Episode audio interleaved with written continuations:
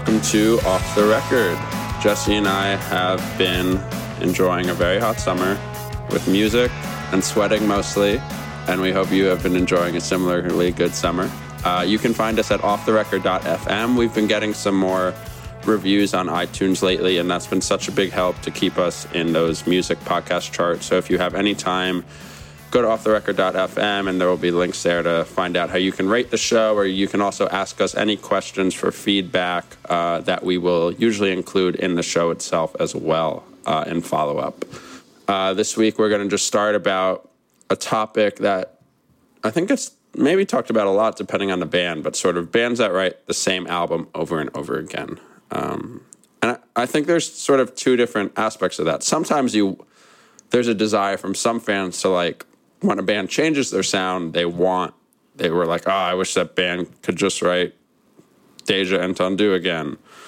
But then there are other bands that similarly put out the same record over and over again, and it's such a head scratching thing. Um, so, Jesse, as a producer, I imagine this is something you have to not go through a lot, but probably a good amount, maybe. Yeah, and it's always an interesting decision because I think we got into this in the last episode is, you know, I really believe you have to write the music you want to hear and that's the only thing you can do. But then uh, some bands get really uh I don't want to say stuck because sometimes it is just that thing of like the idea of the band is to do this sound and like that's a that could be a cool thing but then i think what we also see a lot of the time is that then it's like well i need to keep paying the rent and I want to keep making these records, even though I'm kind of this idea of this band is kind of a little far past me.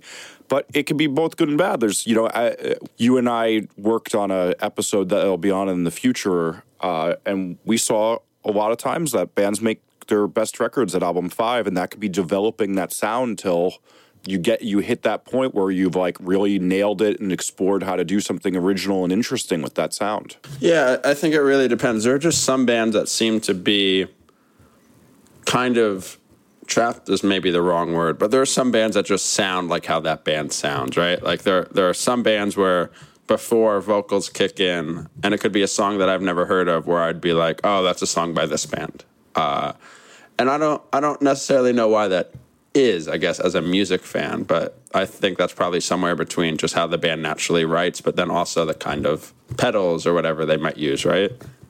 Well, I think usually it's in melodic sense. I think one of the biggest things that I don't see discussed, especially in like music writing, um, because so many music writers aren't musicians. Um, the biggest thing I see, and one of the biggest things I try to do in my production, is I try to not mess with the band's melodic sense because I think that that's really a lot of it is like the way you choose to do chords, what intervals you like to write with, and everything. That's so much of the character of a band more than so many aspects that get discussed. I think that that's really a lot of what we hear because like there's very few bands that aren't evolving like which amps and pedals they're using in the studio and then maybe they're switching producers on some records. I mean it's actually funny you know two of the bands you listed here um, i believe have used the same producers for pretty much their entire career. You know i think it, it is that thing of like it's usually just that like these people aren't evolving past the same type of melodies that they do over and over and over again. I think like one of the most misused things is um, so I'd be like, oh, the tempos are the same on this record. And then it's like always funny to me because these uneducated music writers don't realize, no, the tempo is actually vary. You just call it that when you think the songs sound the same. Which I can't help but laugh at. But, you know, some of the sites I read uh, do that quite often. Yeah, uh, why don't we talk about that producer aspect a little more? So that's a good point. I listed uh, on our show notes, which you can find at offtherecord.fm, I listed The Dangerous Summer and Rise Against as two examples of bands that fans say at least kind of write the same album. And as Jesse just mentioned, uh, I'm not totally sure about Rise Against, but no, Rise Against is pretty much Bill Stevenson the whole okay. their whole entire career. Got it. I know he did this new one. He did. He certainly did. Um, yeah. And so Dangerous Summer have used um, Paul Leavitt. Paul Leavitt each time, uh, and it's kind of funny because I think Paul Le- for and, and Paul Leavitt's sake now I feel like that is the sound a lot of bands go to him for because they really like that sound. But for the Dangerous Summer by album three, it was just kind of stale. Are there a lot of bands that you have worked with more than three times for? Uh, oh yeah, yeah. I mean, uh, there's some bands I've been working with for 14, 15 years. But with that said, no one's can really say a great example is, you know, uh, how many records I've done with Morning Glory over the years. Mm-hmm. And I don't think anybody would ever say that we're making the same record over and over again. One of those uh, things where, like, the producer it's not, not necessarily an equation that the producer is going to impose the same sound. I think some of it's about the ideas. Like one of the reasons with morning glory we don't make the same record over and over again is ezra comes in with new influences and kind of reinvents himself a little bit each time and then i have to roll with it to figure out how we make a good version of that.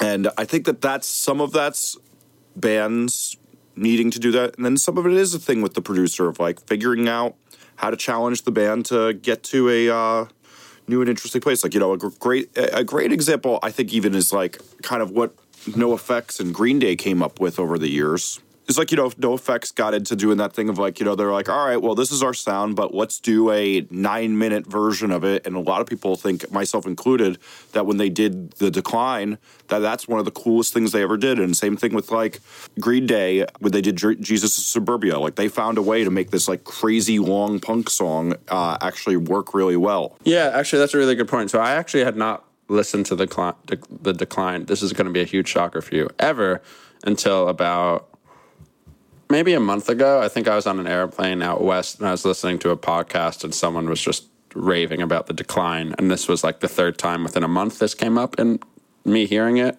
about it rather. Uh, so I was like, I'm going to listen to this. And then I listened to it. I was like, wow, this is really cool. And I think Jesus is a really good example as well by Green Day. And there are definitely examples of that. I think probably throughout bands where that works well. But so when you're in, when you're in the studio with a band and it's are there situations though where you have to be like, hey guys, like, remember that time two albums ago where we wrote the same song, or is that a less frequent thing?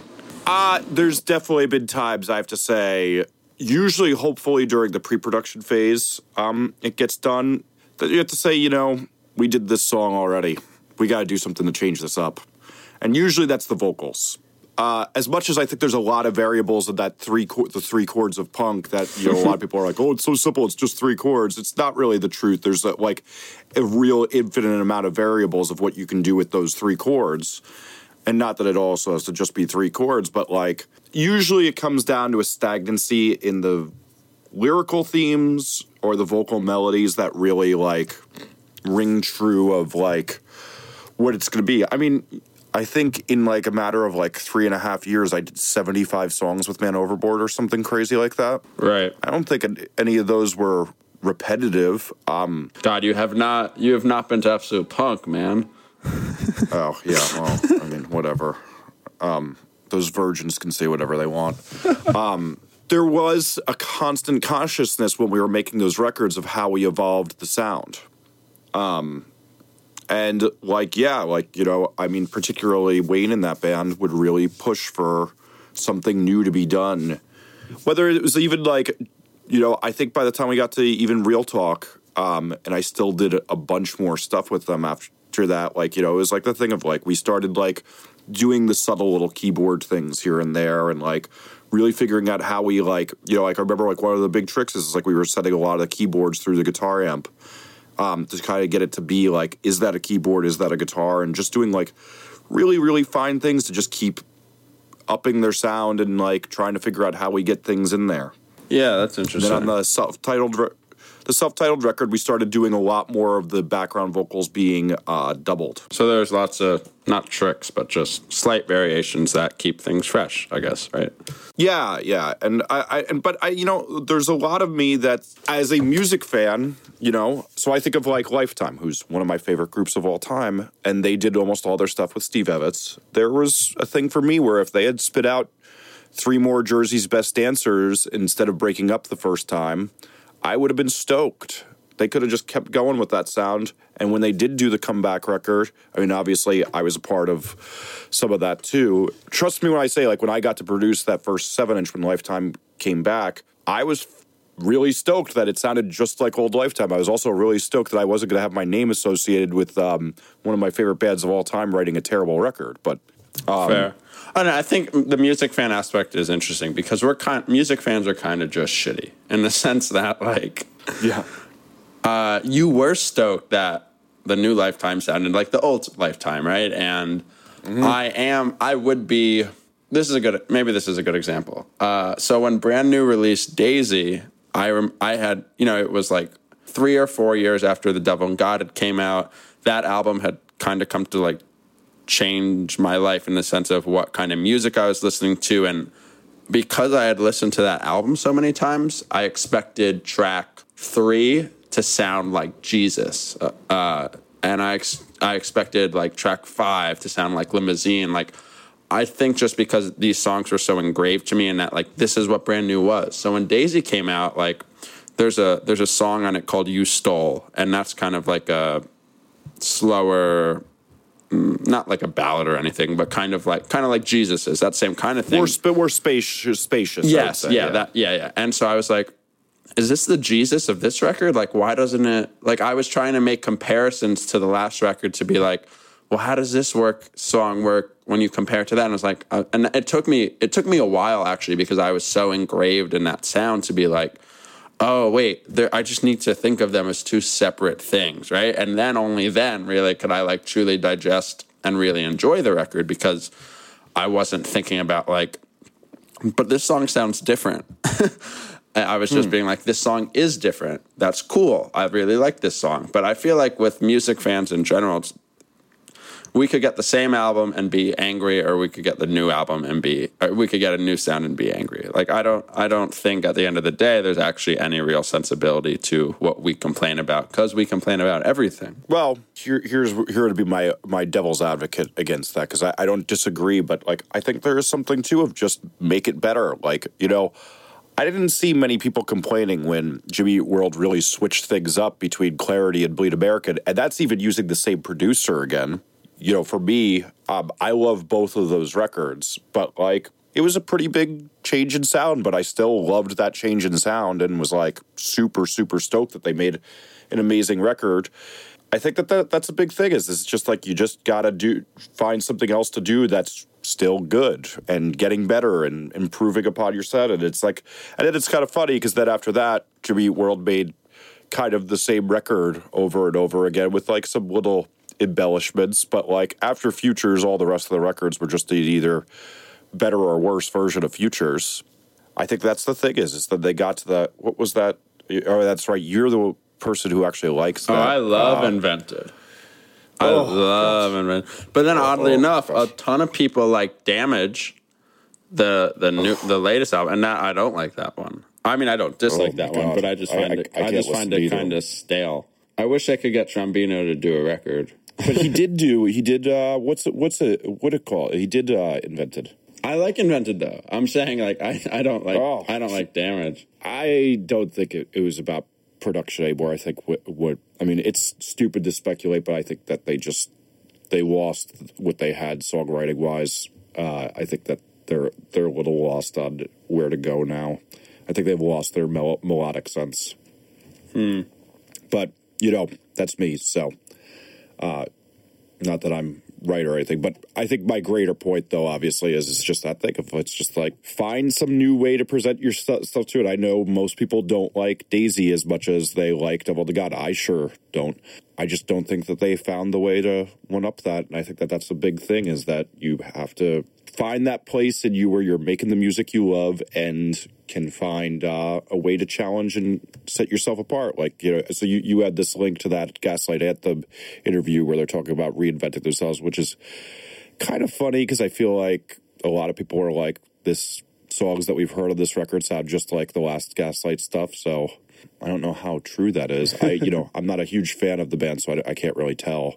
Yeah, I don't know. Uh, I, yeah, I guess if we're gonna like to strictly mention Gaslight Anthem really quickly, like I would agree. I think that like the the title track "Get Hurt" is a really sad, slow song, and that's more al- along the lines of a ten inch they put out at Record Store Day a couple years ago.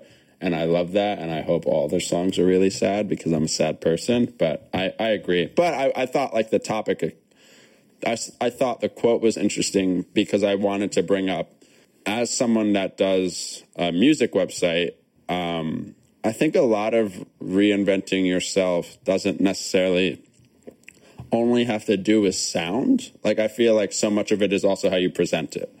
Uh, so I think the Four Year Strong album, which we touched upon about this episode that Jesse alluded to, that will get posted sometime soon.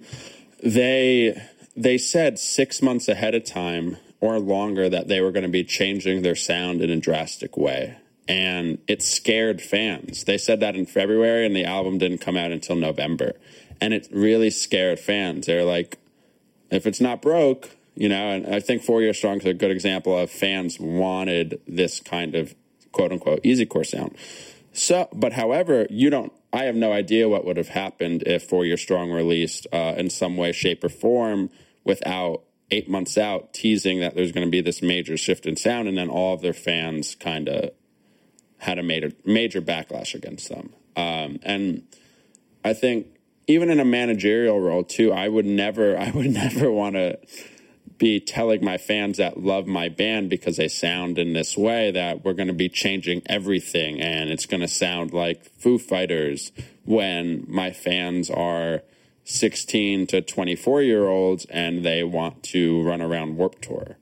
Um, so I feel like how you actually pre- present yourself to your fan base, to the quote unquote like blog media or whatever, is really important in that too. I think that that's a great point, and the way bands kind of sell these changes can be a uh, an influence on them. But I don't think that you can you can't like make a band a fan like it just because you present it the right way. But I think you can help influence some of what uh, happens with it.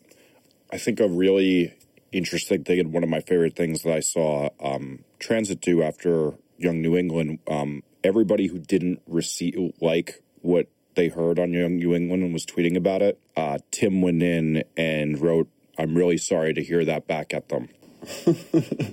I think that was a very interesting thing because what you'd see in the reaction of the fans was like a very apologetic thing. And I think it almost made like the fans like less apt to be vocal about not liking what they hear after that. And uh, I think that's an interesting psychology too, because like you know, obviously when you see that the person that you you know you loved their last record, they did that, you might give that record another chance, and you know. There's a lot of music if you just, you know, I always joke that there's some terrible records I actually really like just because I've listened to them so many times. I got used to their terribleness. And uh, I think that that is a thing, and not to say to put that record in a thing of that it, it's terrible, but maybe the person get, gives it another shot and it lines up with them emotionally that next day, and then you don't have a fan that hates your new record. Yeah, I think the Transit album, similar to the Four Year Strong album, in a in a different sense, is a good example for this as well. Um, especially when you have bands that are hopefully like loved universally. Like there are a lot of Transit fans that didn't love Young New England, but lo- truly like love the the whole rest of their catalog. Um, and mm-hmm. so, me personally, I don't love Young New England, uh, but I am looking forward to hopefully liking their next album because I do believe bands can make missteps to the listener, whether they're missteps to the band or not. That's a different kind of thing. But to the to the music fan, like it is always it is a bummer i think if a music fan like just turns their back on a band after one piece of material that they didn't like. If it's like six albums deep and you don't want to hear the same rise against album a seventh time like i get that. But for a, for a band who's released consistently good music and you just didn't like something i think that's a little bit different. Um, sometimes i won't like another release by a band until it's like three albums later but i'll really like it and that's awesome. Like i'm not that's not a bad thing. Yeah totally our first sponsor this week, new sponsor is Snapback Slim. Uh, Snapback Slim is a minimalist wallet that I personally have used every day for over a year now. Um, they just launched the second iteration of their wallet after having a successful Kickstarter, and you can find that at snapbackwallet.com. For off the record listeners this week, you can use the code off the record, all one word, for free US shipping or just $2.50 off of international shipping. Um, these wallets are just really great. I uh, generally don't like really big wallets, and these are really high quality elastic that keep all your credit cards or money or cards, whatever you got in there, well kept together, handcrafted and made in the USA. Uh, they have a sleek profile and can handle 10 cards or more. So go to snap snapbackwallet.com and be sure to use off the record if you pick one up as a coupon code. We'll also have a link to these in the show notes, uh, just in case you forget what the link is. So thank you to Snapback Slim for sponsoring Off the Record this week. The second uh, thing we want to talk about is was a story that got published on this uh, good new website called The Runout, and it's it was called The Merch Gap. If you go to a pop punk show, you may see a shirt being sold for fifteen dollars if the venue is, I don't know, let's say a thousand cap. If you go to Warped Tour, that same shirt's going to be twenty dollars if you go to a show where the venue maybe holds 2,500 people, that same shirt could be $30. And if you go to, let's say, an arena sh- tour, that show could be $40. Uh, and there's a lot of, there's a lot that sort of goes into that from the concert, from the, to, from the venue standpoint to the type of band, to the manager, to the other bands on their tour.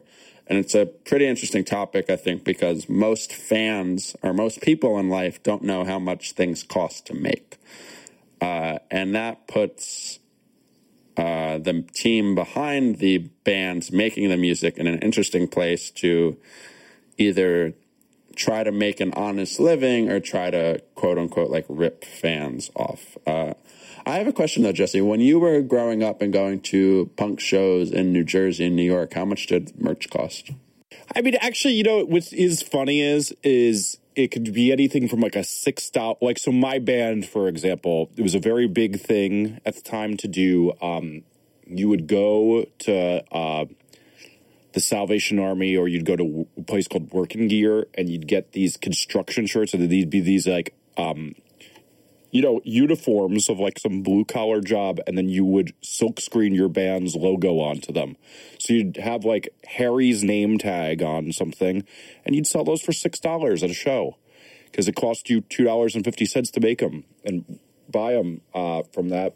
But twelve dollars, I think, was a very common thing. Uh, even back then of like if it was an actual printed t-shirt with a nice design like you know granted like back then a nice design was nothing compared to these like crazy full color cartoons of bears doing weird things and stuff and that we got into for a couple of years here but like uh I don't think that that that the DIY show stuff changed. Like you know, a perfect example is like I went and saw White Lung the other day, and it was just as unprofessional as it was when I was young. Like I walk up, shirt's twelve dollars.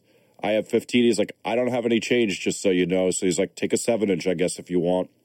And I'm like, wow, okay, sh- sure, guys. yeah, actually, I had a similar experience. Not a punk band, but this band, Sorority Noise. Uh, I was just watching them. They opened for Modern Baseball on their recent tour, and I was just sitting with the singer Cam, talking with him, and these uh, fans are coming up buying merch, and he's like, oh man, shit, I only have 13 bucks or something. And let's say it costs 15. He's like, oh, dude, no problem. Just here you go. So I feel that, I feel like that like ethic or whatever is still definitely alive with some bands. Yeah, so, some bands. Whereas I think that bands in general, though, have gotten a little more professional. Because like when I was growing up, that was like every you know, it's the same thing. You, you know, I'm a guy who wrote a book on the music business, and we'd show my old band would show up to shows, and we'd have no change. I'm not not not the man I used to be at uh, 18 years old. It's just really really just a shame. I am the same person. Yeah, that, that's the difference between three years and double my age.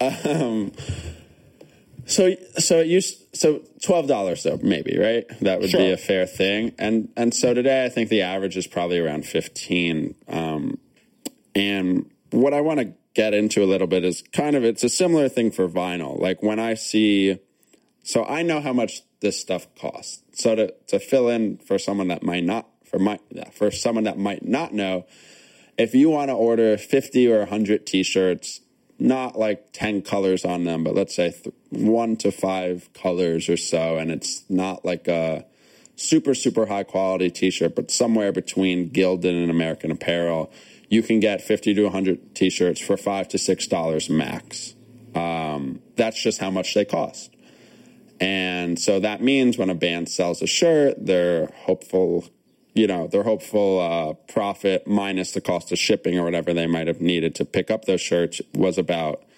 uh, double or two and a half times the cost. Um, so that's great. That that's kind of normal business. Uh, that's a really good profit margin. Similar to vinyl, if you order a thousand records, um, it's probably five to five to six and a half dollars per unit.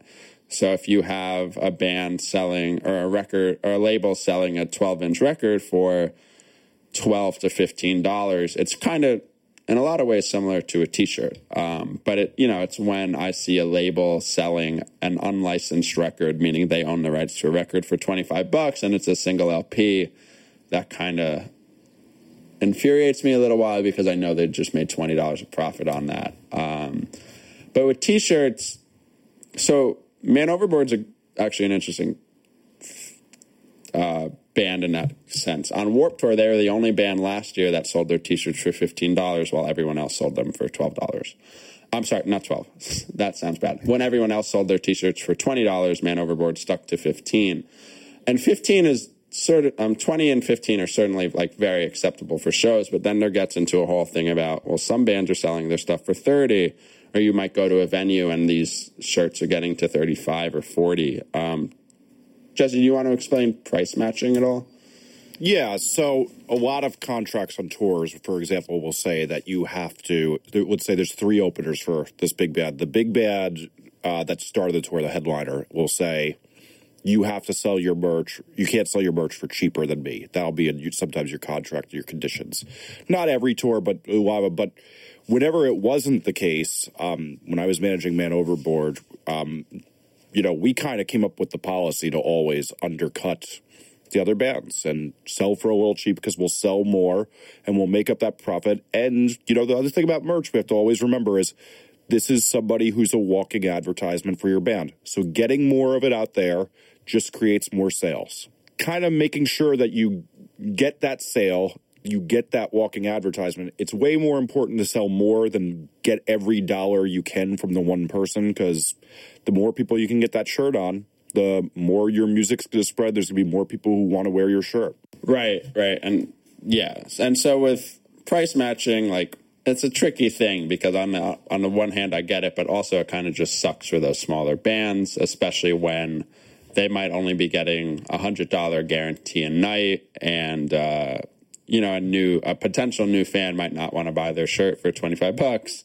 but probably would have if they could have sold it for 15. And that same kind of thing translates at scale to bigger venues as well. Uh, if you are, if a band is lucky enough to play a very, very large venue, meaning they have uh, a large fan base and are growing rapidly, like let's say a Best Buy theater in New York, that um, they might not be selling the merch for themselves. There might be a merch uh, seller at the venue.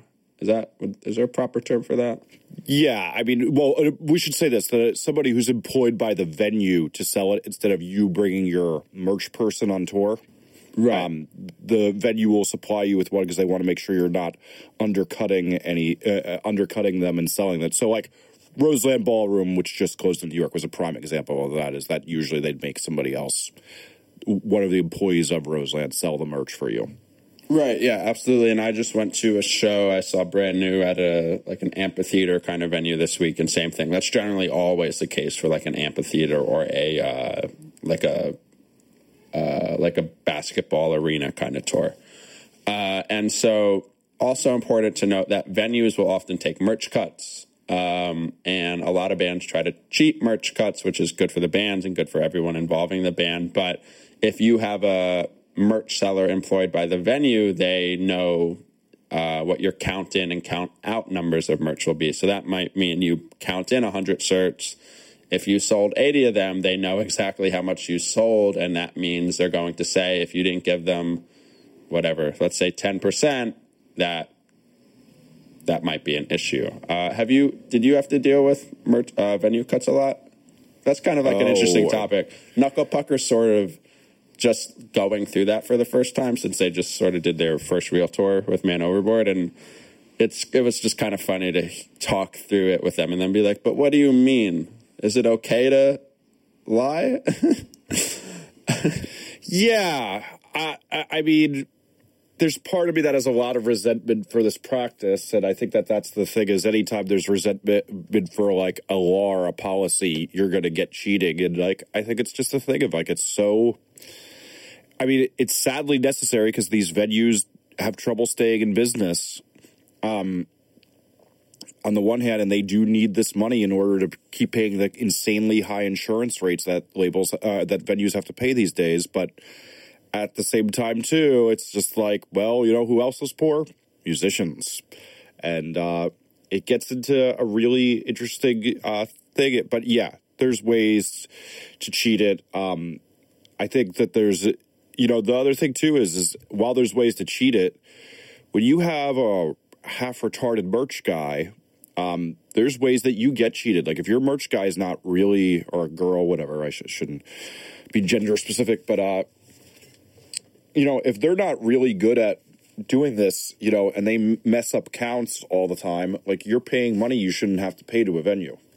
Yes, yeah, and it's a it's a tricky thing, and these are things like I would imagine like most general listeners might not know, but when you actually are in a touring band and you're playing uh, more than sort of basement shows or small shitty venues, and you do have to do things like count in your merch and you know, keep a record of exactly what you sold, and you might want to have uh, how much that product sold and what kind of the uh, the profit margin is on that, and then a venue cut may be anywhere from ten to twenty percent, or less or more, and then there's there's always a conversation of like, if the ven if uh, if the venue needs $400 technically because you sold that much eh, let's only give them 50 and that happens all the time.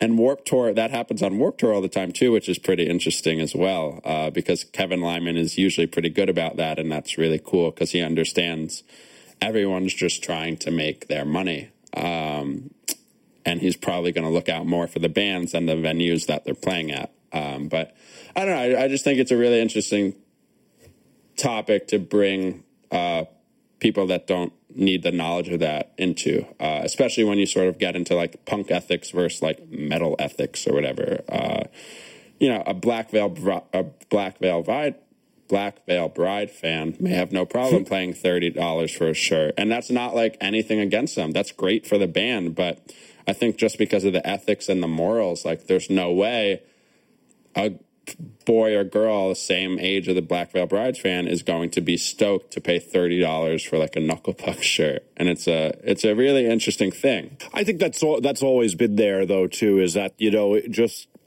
in general. I mean, I, I you know it's funny though because if like you get into the metal scene, like you know, like around like the black metal scene of like Saint Vitus in Brooklyn, it is very similar to the punk uh, ethic and like that you know you got to keep that merch price reasonable but like when you get into commercial metal it's just like yeah especially when you're selling to teenage teenagers and you get into like the rise core thing and all that stuff it's just like it's so you know it's take them for all that you can take them for kind of type of thing. And i think that's also a thing of that those consumers aren't as you know, while I may be disappointed at your uh, generation of punks uh, materialism compared to mine, the generation before mine was disappointed in ours. I think it's just a thing of like when you're selling to a more savvy uh, scene of people who n- revolt against materialism, you have to sell for a cheaper amount of money. I really love the term commercial metal. Um, I don't, I don't know oh, that yeah. I've ever heard that before. Uh, I, I don't know know how many people say it outside of me, but I definitely say it a good about. Yeah, that's a good one. that is a good one. It's something. It's something I don't want to hear. yeah, and so uh, the the whole article is really worth a read, um, and that'll be in the show notes. Um, you know what we didn't touch on that I thought you you uh, mentioned very quickly too is like, you know, keeping track of what sells of your merch and what's not selling is such an interesting thing. Like, you know, like a lot of what really helped um, us with Man Overboard is like Justin and I were like ruthless in like figuring out correlations between like what was working merch wise. Like, you know, even just figuring out at one point that like gray t shirts were working really, really, really well for us and putting more designs on gray helped us sell way more merch. And we would just sit and look at our sales data from the website and from tours and figure things out like that. and Just try to find the correlation of like what matches up with like what's selling well.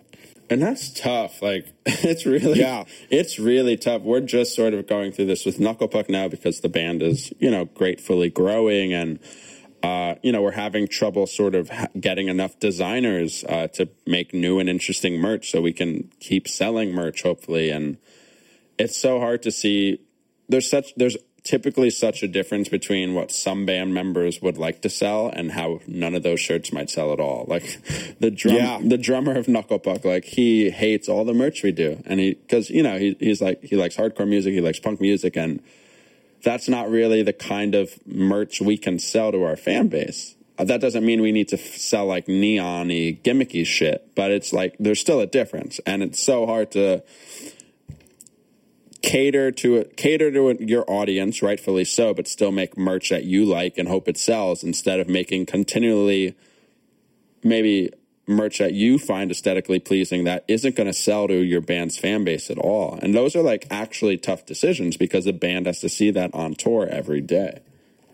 Yeah, and even finding the correlations of that stuff, it's like it's a really tough one to do in, in some senses too, because it's like you know you're seeing a lot of gray shirts get sold, but for all you know, it's just it's really about that design uh, or whatever, and even like you know.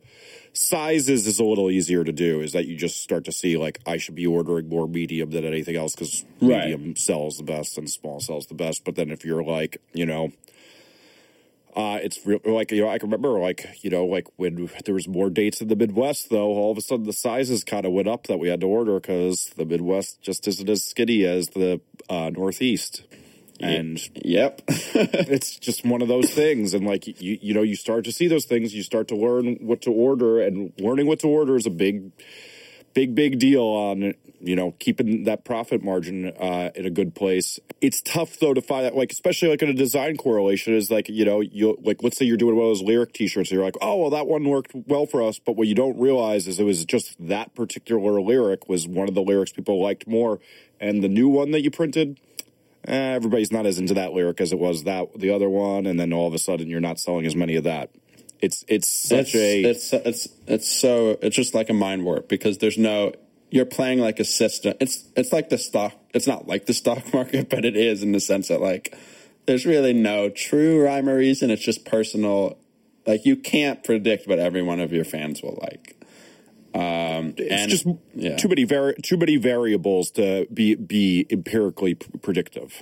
And it what really sucks is that guess what? You got to order 400 shirts to take on tour or something, or maybe not 400, but you know, like you you're gonna you're if you're ordering 100 shirts, like that's gonna be five or six hundred dollars plus the cost of design, and then you may not sell like any of them.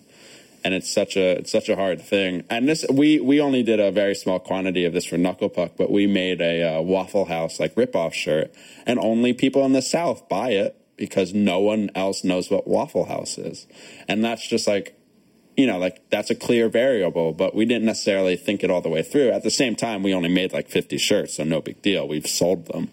But it's ju- there's just another good example of like, you really got to think about what you're doing when you're making and printing merch. And it's so, sometimes it's awesome, but again, like it is all about that lyric stuff too. That's a good example. Like, it- this lyric might hit me hard. Uh, I am a 21 year old white male in Philadelphia, and I go to college. Like, but I don't know if it's going to hit a 17 year old girl or guy hard or a 26 year old dude, whatever. Like, there's just so many variables, and God knows what kind of merch you like, Jesse. Now, I mean, I buy I mostly wear band, band T-shirts, but you know, I wear black T-shirts with white ink and no lyrics on them. you know, you know, I, I have I have my Bikini Kill shirt on right now. you know, my lyric shirts. That's so surprising to Oh, me. Yeah, that and um, you, you know, for me, Mister Health Conscious, uh, Waffle House ain't working either. True. I I figured you were going to be more of a tie guy, guy tie dye guy, but I guess I was wrong. Oh my god, I can you know my that's that, you want to talk about generational differences in merch. When I was in high school and I was growing up in punk, the Grateful Dead and Phish were still big bands. So like the idea that you know, like right when Knuckle Puck came to the studio, they were all wearing tie dyes. I was like, "What in the hell?" Like this was everything we hated as a generation of punk, and to see that be popular now, that blows my mind because we we were like rebelling against that. Like you know, you're like if you wore a tie dye to a punk show, you'd be left out of there when I was young. No, I'm compl- I hate tie dye. I have never owned a tie dye thing. I will never wear a tie dye thing. Like, uh, but it's funny. Same age, like month apart. Like Joe, the singer of Knuckle Puck, loves tie dye. Truly, like always wears tie dye, and I'm like, God, I don't get it. And it is like a super, pretty recent craze. I think within probably the last three years, where it's just like tie dye sells. tie dye tank tops, tie dye shirts, whatever. They just sell, and it's it's crazy. Only really only during the summer, but still like. Well, you, you know, but and then there's the early 2000s camouflage merch craze for a while. That was that was that was a real big one. I had a lot of camouflage shirts. Ooh, that seems dark to me. I'm glad I was too young for that. That just doesn't seem good. doesn't seem good at all. I, I, there's very few fashion moves I've made in my life where I look back on poorly. Hopefully, no one leaks any pictures of me in a leather jacket after I said that. um, that, but the camo thing, I, I, look back on that poorly. I will Photoshop your face uh, next to the on one of the guys from Black Veil Brides in that picture we all took together, and that's that's how I'll think about it. Nice.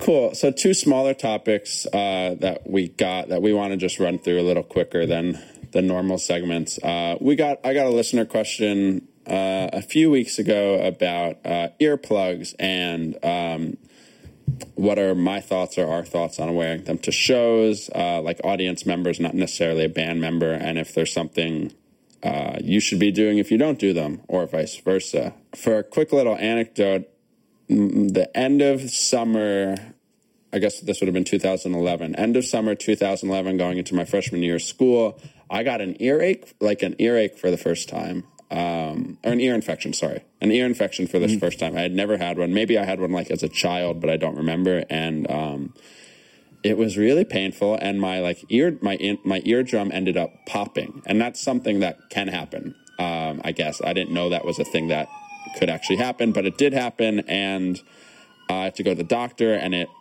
was a horribly painful thing. But so my doctor recommended that I go to like an ear specialist just to like check out that I was okay. So I did some tests and she's like, you know, you have you have kind of substantial hearing loss in your left ear.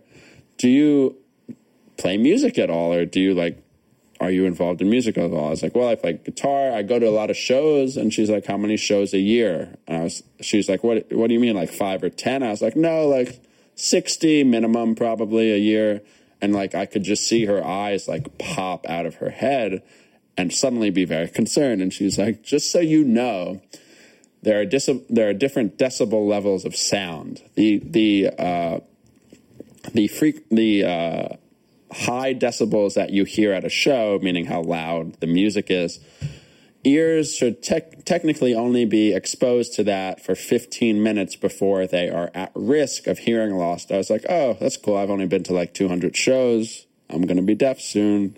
And so from that day on, I got molded for like in ears, uh, which are the kind of, uh, I guess, earplugs that a lot of musicians wear on stage.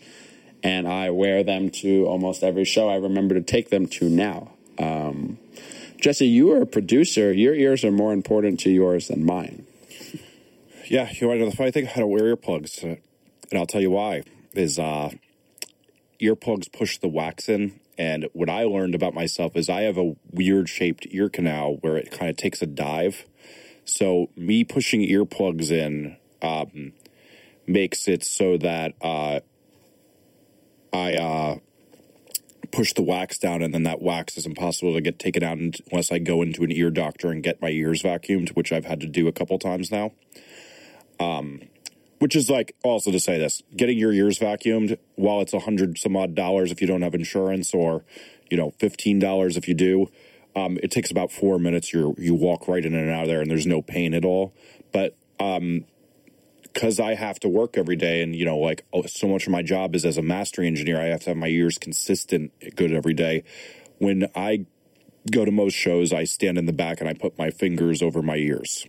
Um, and while I may look like a dork, um, you know, the ladies don't seem to mind too much though. Um, but uh, while I may look like a dork, uh, it keeps me hearing well. Um, with that said, um, I will oftentimes buy a pair of earplugs uh, at a show, and then uh, I won't put them in my ears very far, just enough. But I'll put them on, and I will stay as far back as I can to not uh, damage my ears.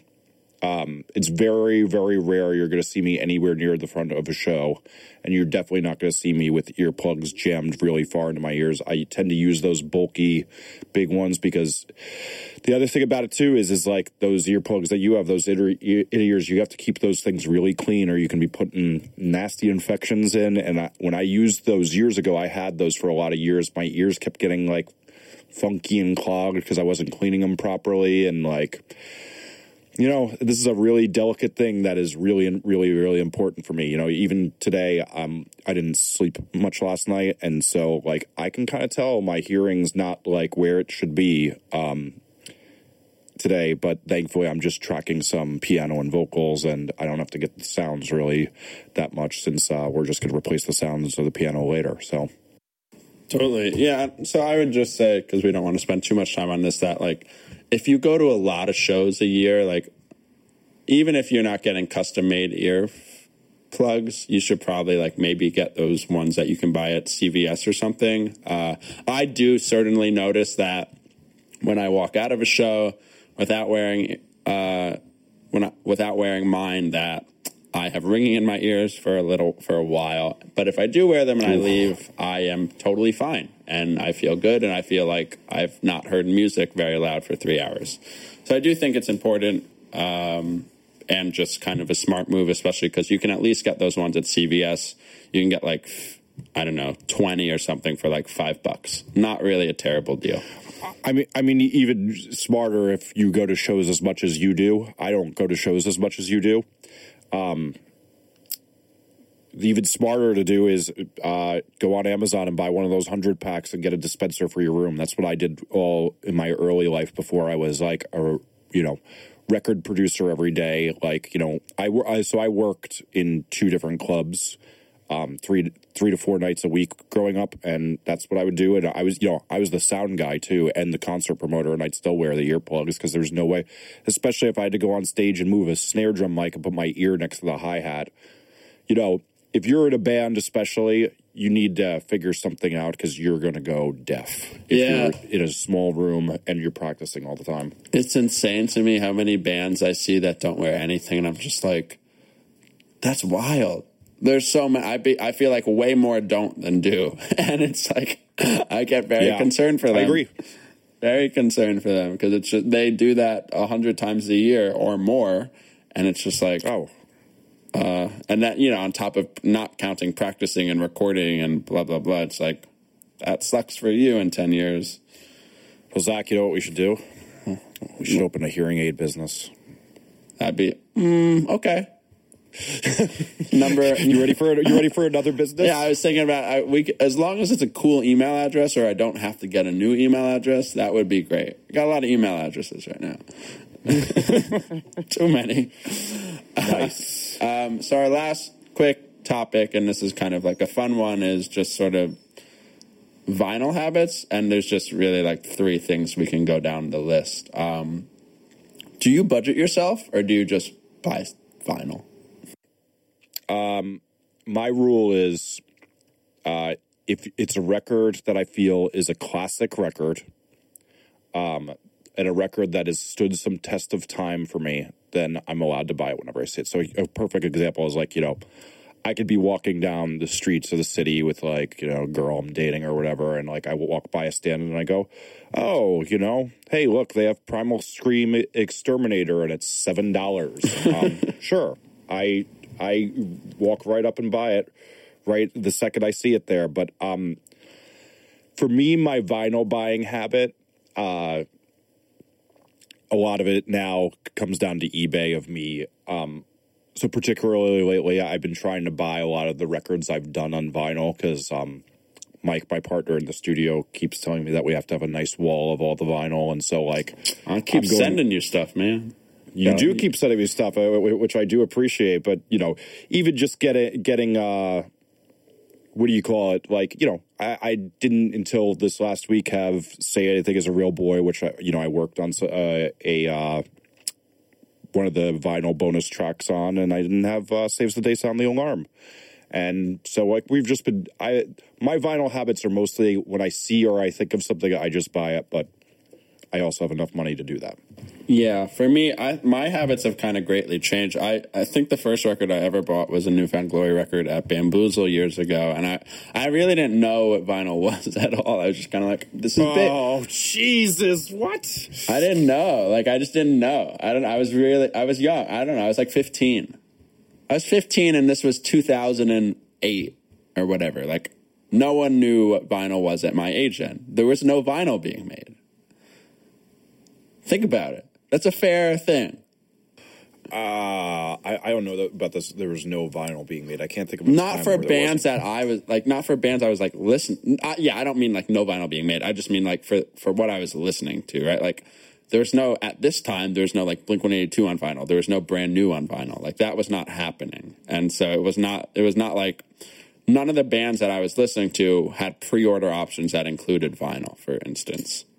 Wasn't. okay, that's an interesting way to put it. Yeah, so that's what I mean. Like there was no opportunity for me to get argue like to an extent to like get the music that I liked on vinyl. And I also had no interest in it. I was just totally oblivious to it. Um, so then like I didn't really buy much and then Blink 182's vinyl started getting pressed via uh, Mightier Than Sword and I bought everything. and then I didn't buy vinyl again for a while. And but then since then I think my I will just pre-order a record assuming I like it I like it. I, I think it's good. And with me, I, I, think we talked about this recently too. Like, there's not much music that I li- that I don't like now that I liked five years ago. It's like it's I my music collection grows, and I rarely feel the need to like delete anything from my library. So if a record's coming out, I will just pre-order it, or I will buy it at the merch table. I have now a nice one of those nice IKEA, uh, uh, IKEA expedits, I think they're called. Yes, pretty, yes, that's what it's called. Pretty much all filled up or getting filled up. And I like my vinyl collection. I also run a record label, so I kind of need to do that. But um, there's not really much to talk about here. I was just curious about how much you buy. Well, I, I but you know, I think is interesting is is that you know, so like, um, we hit on this a little bit uh, this episode we keep referencing that we're going to put out one day. And, uh, but like, you know, I had no option but to buy vinyl because so much of the stuff when I was growing up, it was just on vinyl. And bands would be so punk they wouldn't put it on CD. And, uh,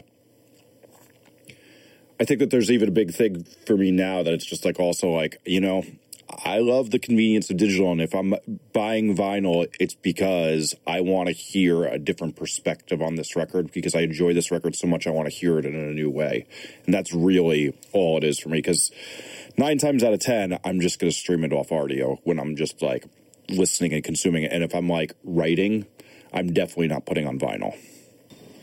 True. So do you do you listen much to records? I you know for me, it's a very big thing of um, a lot of the time I'll do it socially. So like with friends, it'll be like, okay, you know, somebody's over. Let's put it. Let me show you what this. Because the, the, other thing about it is, you know, uh, we, you and I have gotten into this a bit, but for the listener, it's like you know, I have a two thousand dollar speaker set. I have a uh, preamp that costs two thousand dollars. I have a thousand dollar record player. So when my friends come over, they they love a record. You can hear it in a way that you're probably never going to hear it again. And while this compares nothing to like somebody like Alan Douches, who has a twenty thousand dollar record player that floats on air, and That's I've gotten so to listen cool. to a lot of. Oh yeah, it's amazing, and I you know I've gotten to listen to a ton of vi- vinyl on that thing when uh, I worked for him for years, um, it's an amazing experience, and you really can hear when you're listening to a record, especially if you're in an equilateral triangle to your speakers. Which eh, you know, if you want to talk about even not having to spend money, just putting your speakers in an equilateral triangle to your ears of where you work all day or listen to music is one of the greatest things for hearing music in a better way that you'll ever do to yourself. And you can do that with like a $200 pair of speakers. You'll even hear way better than if you're just listening off a laptop or a Jambox or whatever.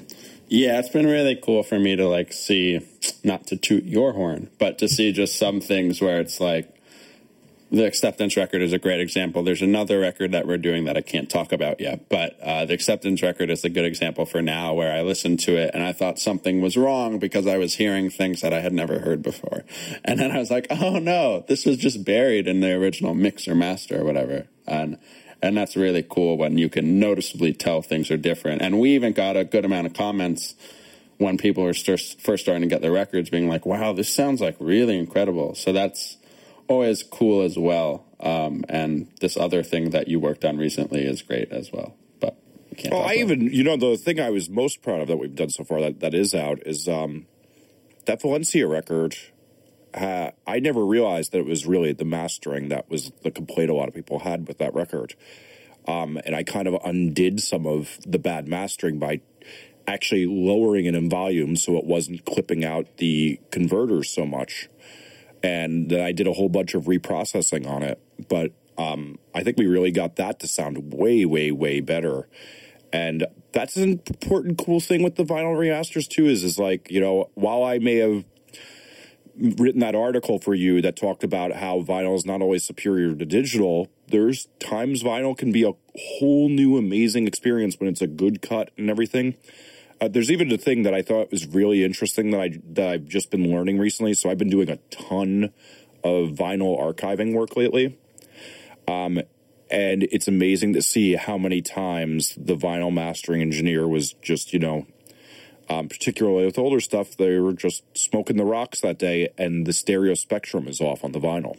So that the left side or the right side is not fully balanced, and you're not getting all the stuff in the center the way you should. And I've been like having to readjust that on a bunch of these. Um, you know, I've been trying. I've been doing a lot of um, records that people can't find the masters for, and uh, transferring the the vinyl down just so that there's something that could exist of this for archives for a few labels, and uh, it's crazy to see how bad that vinyl mastering is sometimes, and you know that if we can't find the masters for these recordings, this is all we got too.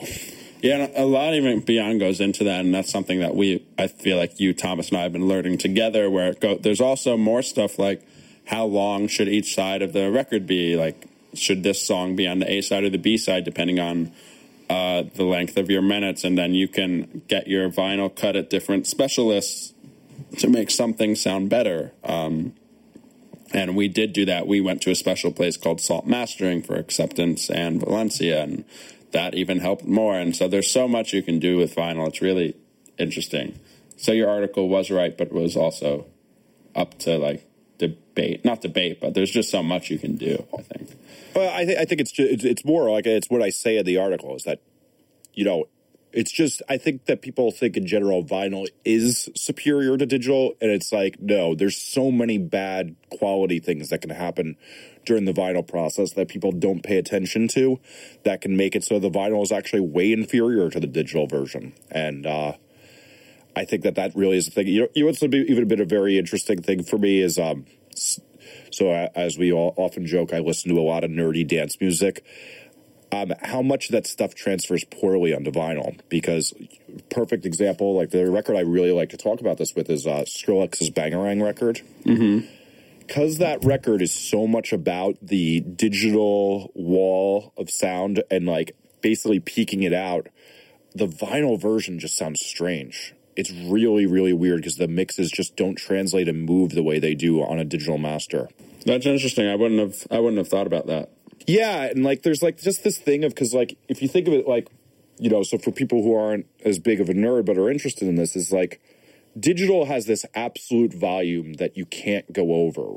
And vinyl does not have that. It's kind of this free flowing thing. And just as you do that, you get a different type of distortion that's not as harsh in a brick wall of distortion. Um, analog, as you like push it hard, it slowly saturates, whereas digital is like this hard cutoff point of volume, there's something about that record because that record, so much of its power is about the volume and manipulating where that brick wall limiting happens. That it's like on vinyl, it's just strange. And I actually bought it because uh, I was curious what a record would sound like that was like that. And you know, I was um, at Urban Outfitters, getting my usual terrible service from a girl wearing a man overboard shirt who's giving me a hard time. And uh, what do you call it? It sounded totally strange, but then you know another record that I just got. You know, I just bought the Lorde record on vinyl, and that sounds amazing. Yeah. Um, even though that's a cold digital record, the space in it really just comes alive on vinyl. totally. Um, cool. Well, you have any recommendations this week? I saw the internet's own boy, the Aaron Swartz story, um, and uh, I cried for 35 minutes, 40 minutes. It's a really, really sad movie, and uh, but it's really important, and it talks a lot about net neutrality and uh, how important he was to the development of internet and the zeitgeist around what the internet is today. And uh, yeah, it's just an incredible documentary. Yeah, we'll have a link to that in the show notes. I have it downloaded and ready to watch. Hopefully, if I get some break between my email addresses this week. Um, I would recommend, and this is a conflict of interest recommendation, but Park's new record, Jacob the Rabbit, comes out on the 15th of July, which is the day this episode will go up.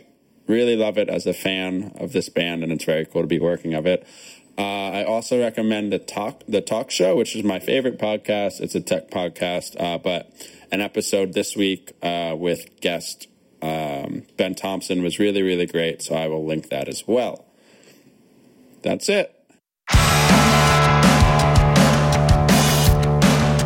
Thank you to everyone for listening to Off the Record this week. Head to offtherecord.fm to check out show notes, to leave us any feedback. Jesse can be found at Twitter at Jesse Cannon.